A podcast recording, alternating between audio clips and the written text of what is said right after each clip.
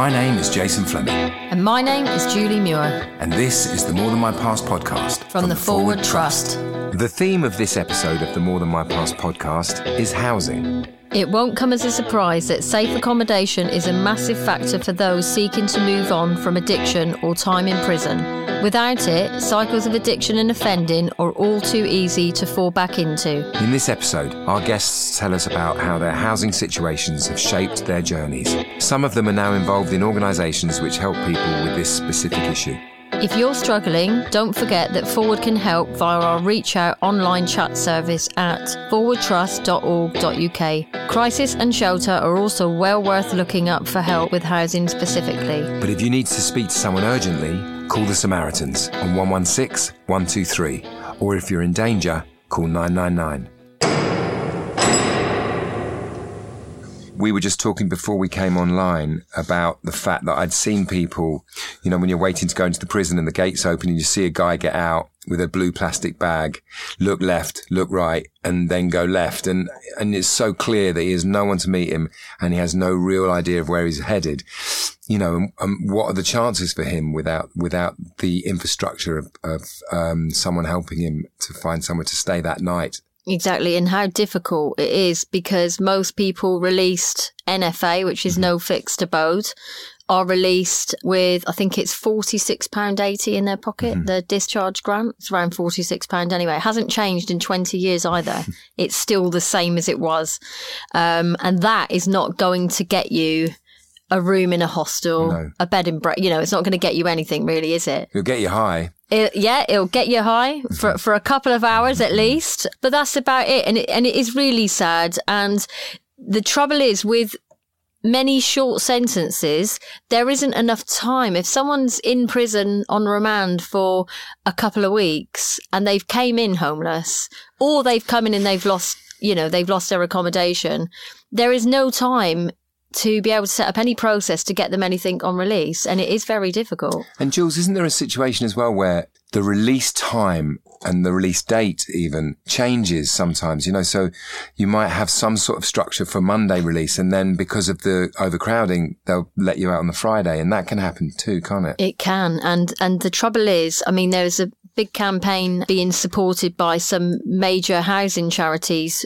called No Releases on Fridays. Okay. Because it's such, I mean, they can release from eight o'clock in the morning to six o'clock in the mm-hmm. evening. Mm-hmm. So if you are sat in reception all day waiting to be released and you get released at four o'clock on a Friday, nowhere's open. Yeah. The council's not open on a Saturday. The doctor's surgeries aren't open. And you really are in limbo. You know, benefits now is all online. You can't just walk into your local dole office mm-hmm. and, and say, I've just been released from prison. It all has to be done online. So you really are you are sort of stuck in limbo until Monday morning. And most people, I mean, if they've struggled with addiction and been homeless before they've gone into jail, you're damn sure that as soon as they're released homeless with nothing and nowhere to go or no one to help them, they're going to immediately pick up again yeah. and end up back on that park bench. And in some cases, I know that people will immediately reoffend to get brought back in mm. as a way, especially in the winter, to have a bed for night. Yeah. That's just it's just so sad. It's yeah, so unnecessary. Marie Claire O'Brien is a former prisoner who now runs a social enterprise called New Leaf. You can hear her story along with those of the rest of our guests in this series in the episode we put out titled Introduction to Series 2. Marie Claire explained how an insecure housing situation contributed to her problems. I lived in my dad's house after he died and we took over the mortgage, but then with that came huge financial pressures we were a real chaotic household after my dad died in terms of my brother was 18, I was 21, copious amounts of drug use and, and stuff as young people do. And we had to go to court a number of times to keep the house and, you know, uh, you know, make pleas to their you know, empathetic sides around, you know, why we were in such dire straits. So it was definitely unstable at that point. The bailiffs were knocking on the door constantly. Um, that led to me committing minor offences, you know, uh, didn't have the money to insure my car, MOT it, tax it. So then I was caught driving, you know, it's, it's just that vicious cycle of just having no money and that leading to poor decision making and, um, not having the right frame of mind to kind of make the better make better choices for myself because we were hurting. Some of our guests on this series have spent time without any accommodation of their own. One of those is Michael Balogun, whose incredible story of becoming an actor after crime and prison also includes a spell of homelessness. Michael attended Shakespeare workshops provided by the housing charity Crisis. That's where he met Peter Sells, the actor he mentioned in our previous episode on role models and supporters. He recalled how financial and housing insecurities ultimately took him back to prison. So my probation officer hooked me up because I was kind of homeless as well. So she hooked me up with these Shakespeare workshops at a place called Crisis. Mm-hmm. You know, you know, Crisis, the homeless mm. charity. But, but I didn't have any money, and I was like, I I need to go drama school. I was like, I was trying to apply for funding, nothing. So I was like, fuck it, I need to sell drugs again. So I started selling drugs, but I was doing it like really strict Just to raise the dough. just to raise the dough. So I'm doing this, and I'm, like, my, I'm in the fucking workshop doing the shape. My phone's ringing. I need four of this. I need to. I'm like fucking hell. Do you know what I mean? It's all jumping off. Anyway, I managed to save about 34 grand. Yeah. Some money went missing between me and some guys, and it got a bit messy. But anyway, I was trying to make that money back. So I was going out because I had someone doing it for me at this time. So I was going out myself now. And I remember thinking, so I've gone in the car, started it, driving. I remember thinking, I don't want to go back to jail.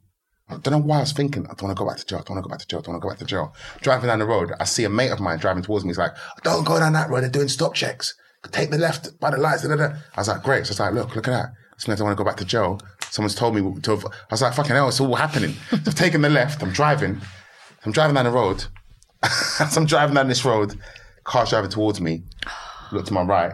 It's four people in the car. Man and a woman in the front, man and a woman in the back. Bro, five minutes later, look at my rearview. That car's behind me. It's undercovers. They're chasing me. I'm fucking chasing a car chase. I fucking you know, crashed into the wall, jumped out, hide, hiding in the garden for hours. They've not found me. There's a helicopter flying by. They're all looking for me. Yeah. I climb out the garden. They're all, everyone's clearing up now. So I'm, I've been in there for hours. My legs are hurting me. I climb over the wall. Look to my right. There's two coppers standing there, just having a chat. All I need to do is turn left, bust the left, and run, and I'm gone. I couldn't move. No. I don't know why. I was stuck. I was like, I couldn't move. Anyway, long story short, they I get nicked, and because I'm on license, I don't have to go to court to go jail. They could. ta- I didn't not even know that. They took me straight back to prison from that nicking. Remember, I was thinking I don't want to go back to jail. I don't want to jail because I was the fear. Straight back to jail. When I get to the jail, the guy's like, Mike Balak, he's like, mate, we all thought you were going to go off and be this big actor, mate. And then, then I was like, right, you know what? In order for me to become an actor, I need to literally cut off the road. I need to completely cut it off. And I need to just dedicate to this. Fundraiser and great friend of the podcast, Speedo Mick, is another guest who's experienced homelessness. As is often the case, housing wasn't easy to keep hold of for Mick while he struggled with addiction. He told us how he'd often end up sleeping on the beach in Cornwall in desperate attempts to rediscover his old self. You know, obviously, there's me. I was like, you know, homeless and um, on the streets, using uh, anything to get my hands on to take my feelings away. And How long were you homeless for? uh, um, like on and off, it was like on, on and off because then we get an house and stuff, and then and then we wouldn't have, you know what I mean? We we, we, we wouldn't last very long there because you know uh, we'd have to get moved for one reason or another, um, and then. Yeah, it was just it was just like on and off, you know what I mean? Because what I what I kept on doing was I kept on running down to Cornwall as well. So I'd do my um, geographicals because that's the last place I was when I was sound of mind. So I kept going down there to try and find Michael. Honestly, I kept going back down there, and all the same people were there and stuff, and and uh, you know, sleeping on the beach sometimes, and you know, trying to trying to hold down a job. And I went there so many times throughout my me using. I just kept going down there. I came home to Liverpool and I picked up. It's interesting listening to that, Jules, and to Marie Claire, because the anarchy of addiction seems to lead to the basic fact that the bills aren't paid and that and that rent isn't paid, and that subsequently leads to eviction, doesn't it? Yeah, it does. Addiction leads to eviction. It does. Chaos. Chaos. because ultimately, if you're having to pay your rent, most cases now, Universal Credit mm-hmm. pays all of your money into your account and you're responsible to pay your landlord. Mm-hmm. There are some circumstances where you can tick a box so the Universal Credit pays it direct to the landlord. But if you're in charge of paying your rent and getting your benefits and you've got a massive heroin and crack habit, Mm-hmm. and your money lands in on a Monday morning and there's 800 quid in there, mm-hmm. you know, half of it has to go to the landlord, but you need to score, you know, what what's going to happen. So mm-hmm. ultimately, you know, drugs and alcohol and addiction will come before absolutely anything. Before you eat, before your personal care, before you pay the rent, before you pay the bills. It, it is what it is. So it's hand in hand. It, it's likely to lead to that. That's why not all people that are homeless on the streets are in addiction, but a lot of them are. Yeah. And that's, you know, primarily the reason why.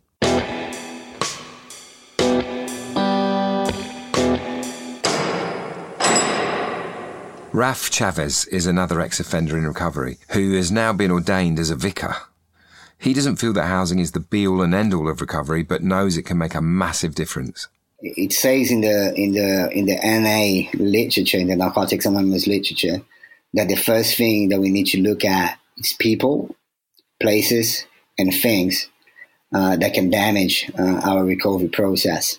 And there are places where there are people that are extremely uh, dangerous for, for a recovery environment.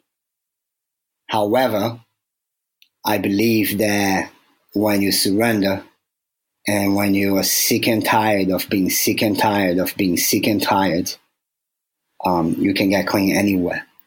Uh, I got clean in the same place where I used for 11 years. Uh, my drug dealer lived uh, opposite my flat. One day I just told him, uh, I'm not using anymore. Stop calling me. And he didn't stop calling me. And the last time he called me, I'm saying, You call me one more time, I'm calling the police in your flat. Um, and I've made 150 meetings in 90 days.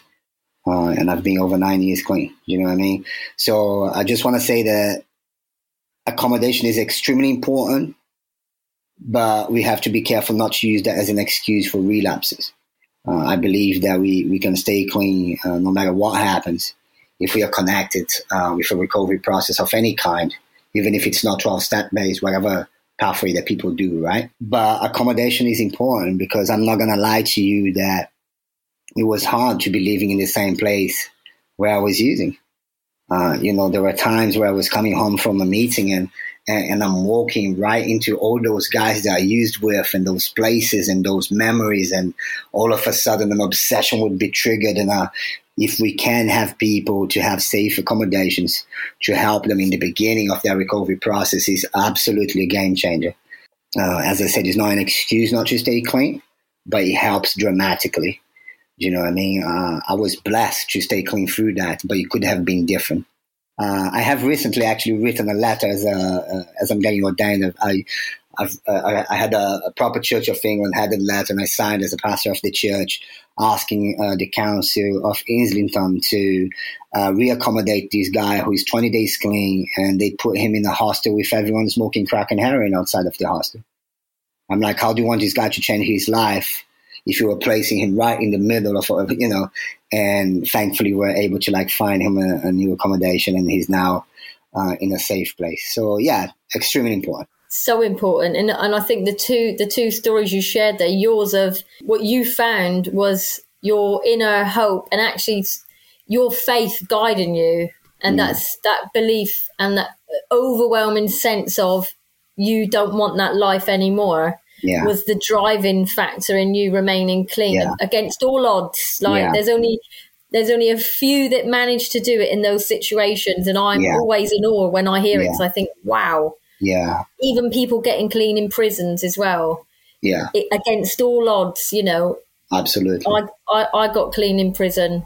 I did the program in prison. Yeah. I was on the wing with drug using and still remained clean, and it is a miracle places it is an absolute miracle but it's it's yeah. a minute it drops and you you you you hang on to that with dear life yeah but but society expects people to um, prove themselves in situations yeah. where they are mm. put into approved premises yeah. to to test them in the community yeah, and, and, and, you know hostels you know it's full of drug using addiction every, everything is in there and we have this uh, saying recovery that um, if you don't want to have a haircut, stop going to the barbers, right? Oh, exactly. Uh, you know, or like if, if you don't want to eat cake, stop, you know, walking past the cake shop. You know what I mean?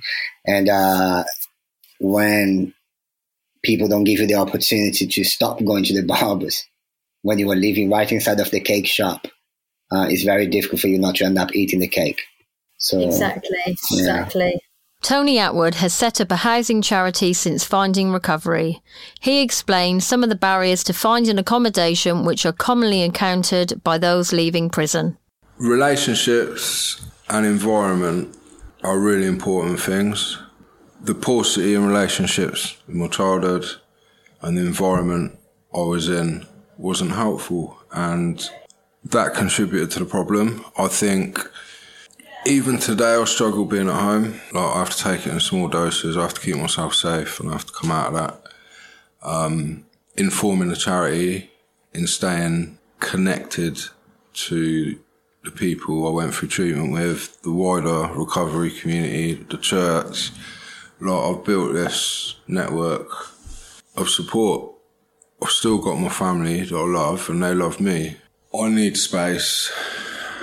I need my own space to freely go back and serve my mum, serve my nan, serve my brothers.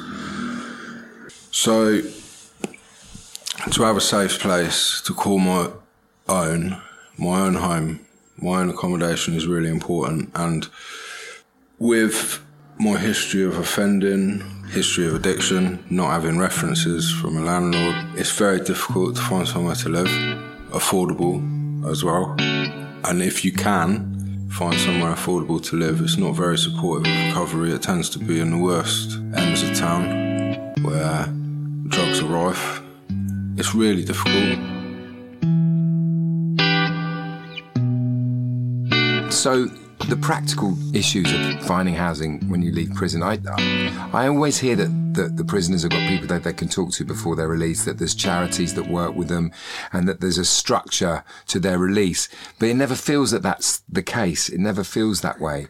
And it, you're right, it's not always the case, although there is in every prison services that should provide that, mm-hmm. but they're limited and mm-hmm. they're stretched. And, and in different prisons, it varies.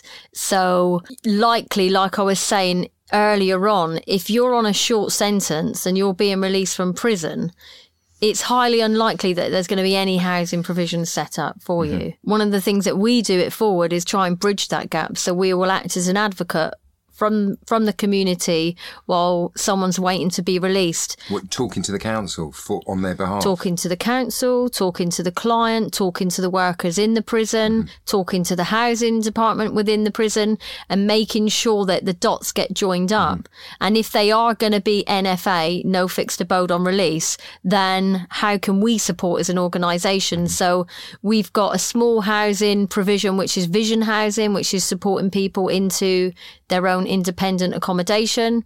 And a lot of people that we support into the accommodation have been released from prison, have been evicted mm-hmm. from council properties, and we will support them by wrapping mentoring support around them for six months. So we work with landlords. So, for instance, if you've got two clients, one who hasn't got any support, and is on benefits, and another who's come out of prison is on benefits but has the support of an agency or charity like us, then you, they are more likely to get their rent paid. And the landlord is more likely to have the property well maintained mm-hmm. because we are working with the client to ensure that they're paying the gas, they're paying the electric, they're paying their, you know, housing benefit, and it's done properly as opposed to someone that hasn't got that support. So do you find sometimes people go into you, come to your charity under the auspices of wanting to get clean, but really they're just trying to, they're looking for somewhere to stay and they're looking for somewhere to live. Yeah, I mean, there's there's always going to be that. So we with Vision Housing, you don't have to be an abstinence based recovery. It's not an abstinence based provision. People are living independently, although we don't. Um, you know, part of the contract is that they're not in active addiction and and stuff, and able to manage themselves well. Another part of the housing provision that we offer is recovery housing. So people have to be abstinent to be able to live there, and we do test regularly. And if they do relapse, then they are likely to be put out of the housing mm-hmm. because they will put other people at risk. Risk, yeah. But there's so many charities and different organisations across England, across London that offer recovery housing. But I think it's so important if you are, whether you're coming out of prison or you're newly coming into recovery, that housing is available because life's tough enough. And if you haven't got a roof over your head and somewhere to feed yourself, to cook for yourself, and just do the basic things that you need in life, then recovery and trying to stay clean and on the right track and not reoffending is going to be really difficult. Yeah.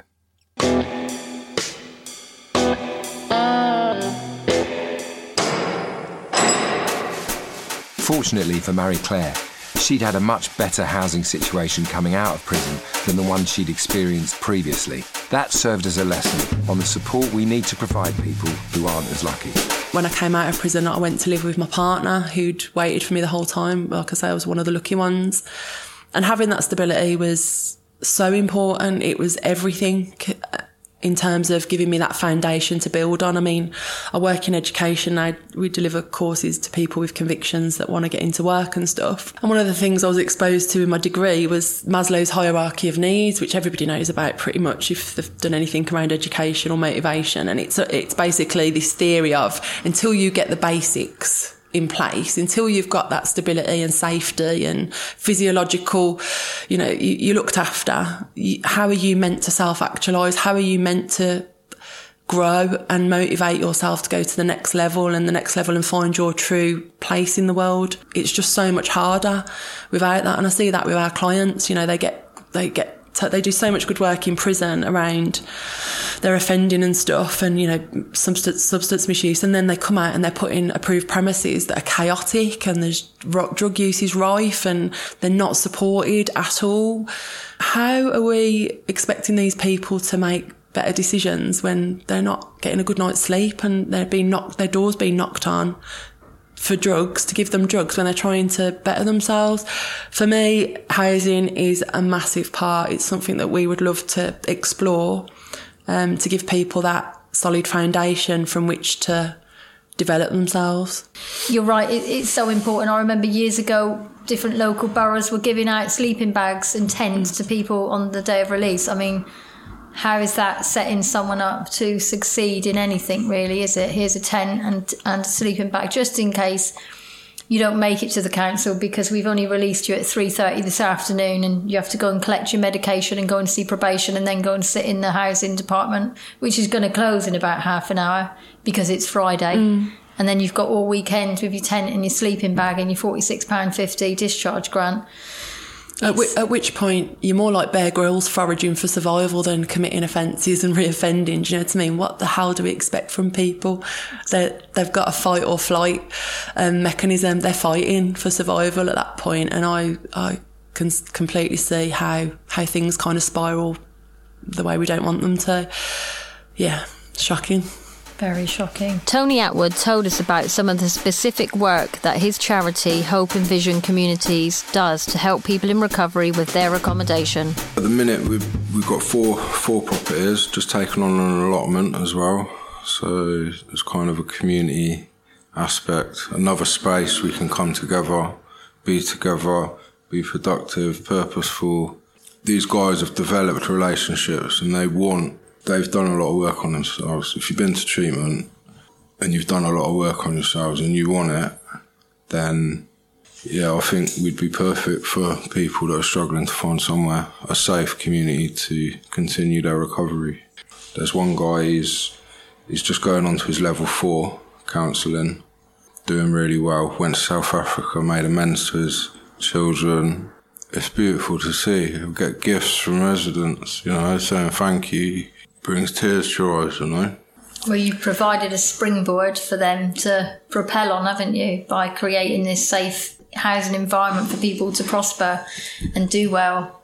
Uh, and I think I'm not any better. I'm not any different. I'm the same as these guys, and I think that's what's powerful. If anything, we're doing it together, and that's what it's about, right? Anything I tried to do on my own went horribly wrong. you know, if you got rent to be paid and it's 1200 quid and two people paying that, you know, you got more of a chance. I can't. We can. Indeed. Yeah. And Marie Claire has learned that thinking outside the box is the key for those seeking to help people with this issue. if probation haven't sorted out housing for our clients, like we will, we will not go home on a Friday night without somebody having a roof over their head. It doesn't matter. They're, they're coming home with me if they, you know they're not sleeping on the streets tonight. Um, I mean, one of the innovative things that the, the governor who had the previous convictions told me about. And this is the innovation that makes me excited because this is thinking outside the box, the box that is prison. There was a woman that he was um, that was in his care that was meant to be released on the Friday, but she wasn't able to get into treatment until the Monday. Now we know what would have happened if she'd been released. Obviously, she's going to go and use. She's an addict. She's got no support. Signed, sealed, delivered at that point. But she wanted to stay in prison. Now we all know that that's a no go. But he actually got her to sign a letter, got her to sign a disclaimer. I'm okay with staying in prison. They're not keeping me against my will. And he kept her in custody for her own safety. And she was grateful for that. Now, the governor had a right go at him because obviously we need the beds. It shouldn't be happening. But it was the right thing to do. And that's what we need to think of as a society and especially within the systems that we create is we can have rules, but sometimes we need to break those rules for the betterment of the individual and because it's the greater good and because it's going to pay dividends for society in the end instead of being so short-sighted about risk risk risk risk.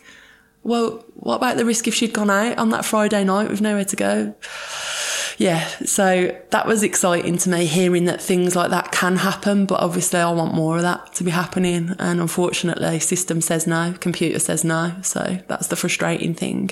But all i'd say to people if they're struggling to find accommodation is to reach out to third sector agencies you know to literally put the call out to anybody you can on Twitter, on social media. Some one of us will reach out and try and support you. There's always hope. You just got to know the right people. It's interesting listening to that from Marie Claire because that's actually how we started this podcast, talking about a guy walking out the door on a Friday, possibly turning left, turning right, and then walking left with nowhere to go and nothing set up. That's my experience of people leaving prison, and um, I know that's not the case. And Jules, you you you said that the charity and um, the Forward Trust worked really hard at making that not happen. But what's the percentage? What? How many people walk out of prison uh, with nowhere to go? Do you think? It's difficult to gauge, really. I wouldn't know the percentage, but I think there are there are a high proportion of people that do present as NFA on release. Some would say that's because they get their discharge grant, Okay. but it, it's really hard to tell. And NFA being that they might be sofa surfing or, you know, going to stay at families or or what it, whatever it is. I'm not sure what the percentage hmm. is, but I know it's quite high. And we come across people all the time that are being released with nowhere to go. And of course, if you're in recovery or looking at continuing on a recovery journey, then it's easier for us to find you housing. Mm-hmm. But that's when you've been. So, for instance, at Brixton, if you're on D Wing, you have a, a key worker Yeah. Uh, who will know your release date and would set that up. So, most people who leave D Wing have got themselves into some sort of situation. Yeah, and, and and if you're not in recovery and you are in prison, then there are obviously your IOM worker, which is your internal probation officer, Yeah. which will be able to, you know, make links. And ideally, in every prison, there should be a housing team set up to be able to support. So make a noise, you know, ask your officer, mm-hmm. ask people that you're working with, and find out about housing. And if you are in the community and struggling with housing, then like Marie Claire said, you know, pick up the phone, get in touch with charities that can help. There's Samaritans, there's Crisis, there's Citi- Citizens Advice Bureau, there's the local council. One of the things that we're trying to expand on within Forward Trust is recovery housing. Mm-hmm. So we are working with landlords across Kent, London, and Surrey, and in Hull to be able to provide us with obviously empty houses mm-hmm. and then we will lease those houses and then we will become the landlord so to speak for recovery and we will bring people into those houses that they can live there for up to 18 months and they have to remain drug and alcohol free and be working on a recovery pathway but the benefit of that is they're in safe accommodation they're living with like minded people. They've got support at the end of the phone. They have one to one sessions weekly, Yeah. and we're on hand to help them. So There are services out there to support. You just need to pick up the phone and ask for help. And if you are a landlord and you are looking at helping people in situations that we spoke about on this podcast today and would like to work with us, please get in touch. Yeah, because I mean, that's an obvious thing with young people trying to find accommodation now who are in employment and have no criminal record. They're battling with each other to find housing.